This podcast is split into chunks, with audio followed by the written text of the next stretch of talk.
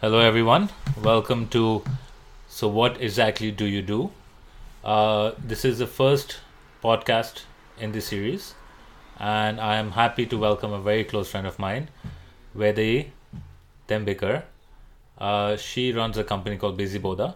Uh, she recently won the Babson Entrepreneurship Challenge, which came with a $20,000 prize. Congratulations on that. And she also won the Female Founders Award. Um, hi, Vaidehi. Welcome to the podcast. Hi, Deepak. Thank you so much for having me. Um, so, again, congratulations on winning the challenge and the prize. Uh, could you tell us so what exactly do you do? Yes. So let me get right to it. Um, so I am the co-founder of a company called Busy Boda with my brother, and it is a motorcycle taxi hailing application. So it's like an Uber but for motorcycles, and we operate in Nairobi, which is the capital of Kenya. And um, yeah, we do both passenger and delivery services. Currently, we have about 400 riders on our platform and the main idea is to kind of increase the riders daily income from $10 a day to $15 a day because these riders live below the poverty line. And we really try to we really want to try and create an impact in their lives by making them micro entrepreneurs so what what exactly led you to this idea? How did you spot an opportunity so we actually spotted the opportunity when we were in India. So we were in India and we were just like road tripping from one from Pune to Mumbai or something. And we obviously we saw loads of motorcycles. And my brother was like, "There's so many motorcycles in Kenya now as well. How can we, you know, leverage that and like do something about it? Because the number of traffic, like the amount of traffic is increasing as well." And we're like, well, he's like, what if we do like an Uber, but for motorcycles, right? And at that time, this was years ago, so at that time, no one had done it in Kenya before. So it was like a very novel idea. So, um, and my dad, being an entrepreneur, like hopped on the idea and he's like, yes, this would be amazing, like go for it, and that kind of thing. So we got started, and like, um, well, we didn't get started, but like that was like the starting point and um, we were doing some research then we went back to kenya to really see whether there was an opportunity. And then that's when we realized like the number of motorcycles on the road were increasing significantly daily and the traffic was increasing as well. But you'd find that a lot of riders when we spoke to them just weren't doing enough rides. So like they would just be sitting idle on the side of the road and waiting for customers to approach them, but they just didn't have business, right? And this is an easy job to get into, but it doesn't make sense if you can't make money.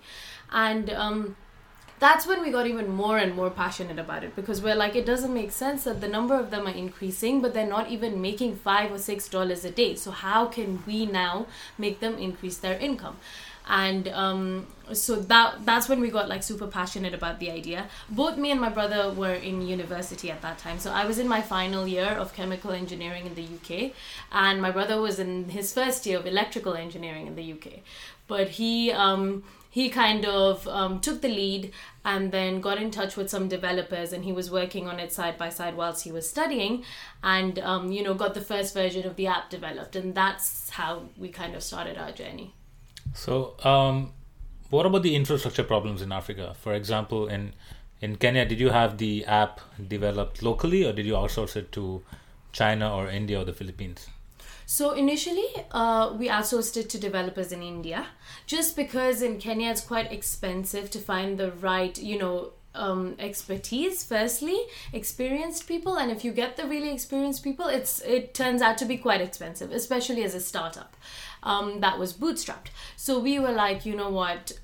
Let's just um, outsource it and look for developers around the world like china or india that'll be with a lot more experience. So that's when we reached out to developers in india because um, it was it was an easy cost to cover at that point. And we reached out to our first set of developers and um, you know they gave us a three month timeline to give us the first um, version of the app. So they gave it to us it wasn't working. Um, yeah it just wasn't functional. Then we gave we gave them our feedback. We were like you know xyz is not working. Please can you you um, um, iterate the version and send it back to us.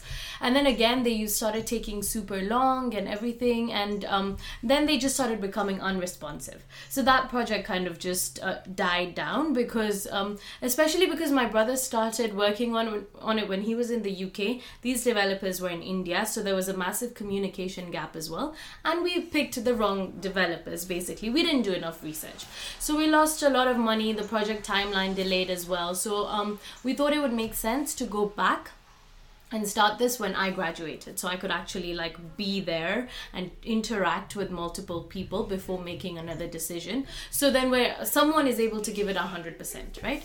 So then I went back then we went on holiday to in well we didn't we were on holiday in India and then that's when I set up meetings with another like 20 developers in India.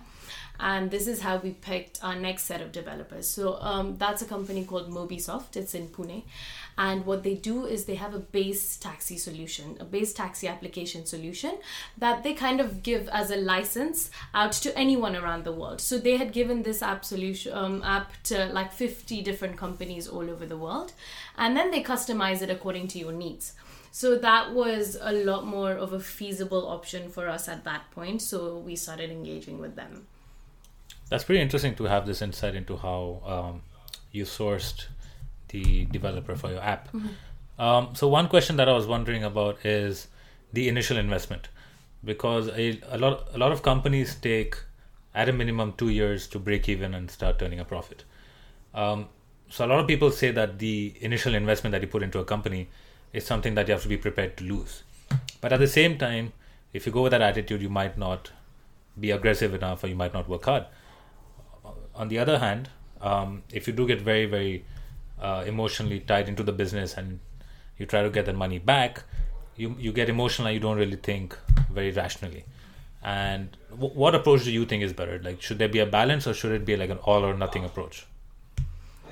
I think to start off with, there should be an all or nothing approach, right? You should go in thinking you want to recover that money because otherwise it just doesn't make sense to get into a startup with a weak attitude of, oh, I don't think I'm going to break even anytime soon.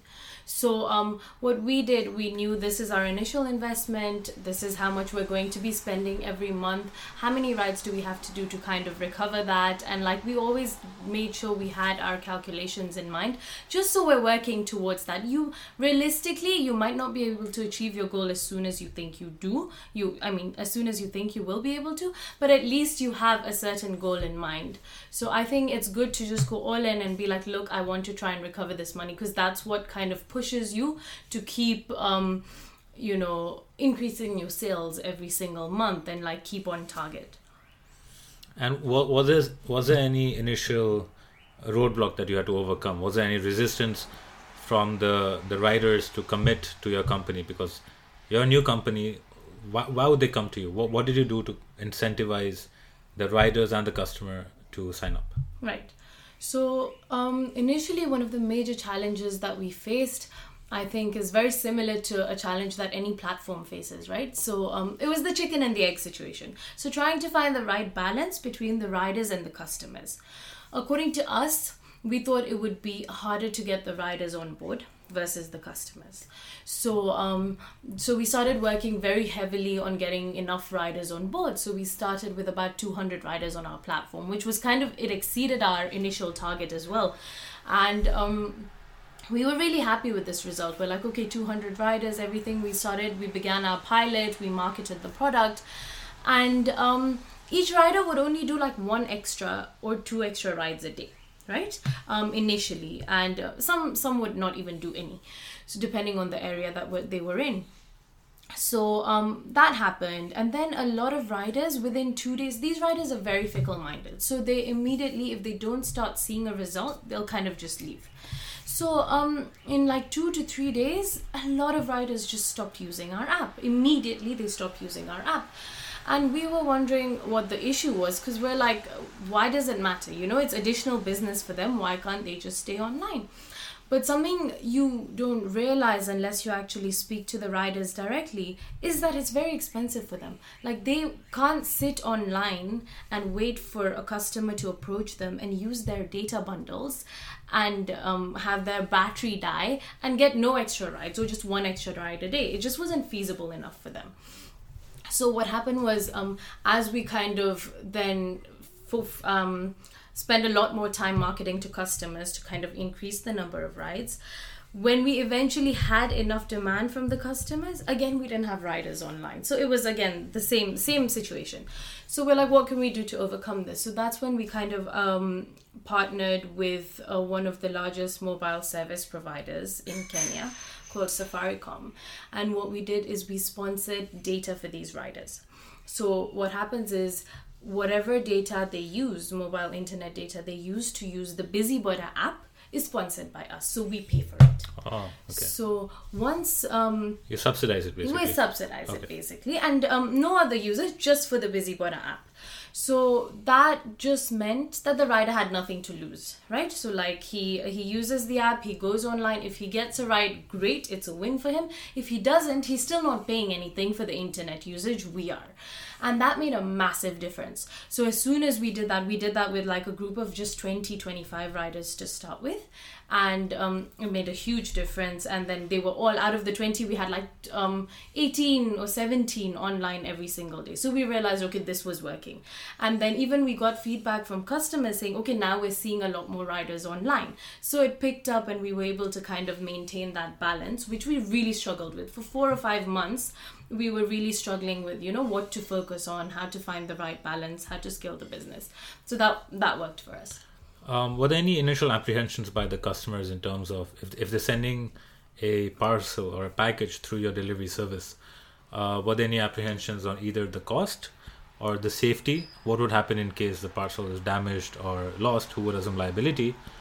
Um, and thirdly maybe the speed or you know the rider is qualified if he's if he's a safe rider Right. Yes, um, definitely. I think this is also one of the main reasons, you know, you would find that there was a lot of riders on the road, but customers would not use them because customers did not trust riders to get them from one point to the other safely. So, um, safety is a big problem there. Why? Because, again, um, getting a motorcycle for a rider can be quite easy because it's just like one of their relatives has a motorcycle lying around the whatever just lying around unused so they know okay this guy doesn't have a job i'll i'll give you my motorcycle start doing something and earn money so you find that a lot of riders do not have a valid driving license. Mm-hmm. They're taught they're taught very informally by their uncles or whatever. So safety is a key issue. So how we work around this is um, we ensure each of our riders is trained formally at a reputed um, driving school we ensure each of the riders has insurance, which is mandatory by law as well, but you'll find that a lot of riders can't afford it, so they don't have insurance.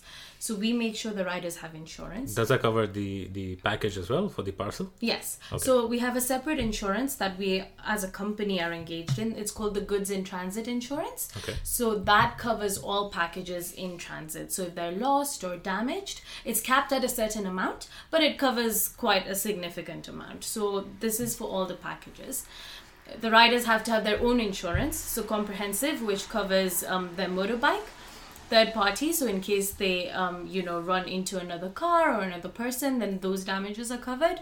Then um, in terms of the insurance that we provide our riders we provide them with personal accident cover and hospitalization cash as well.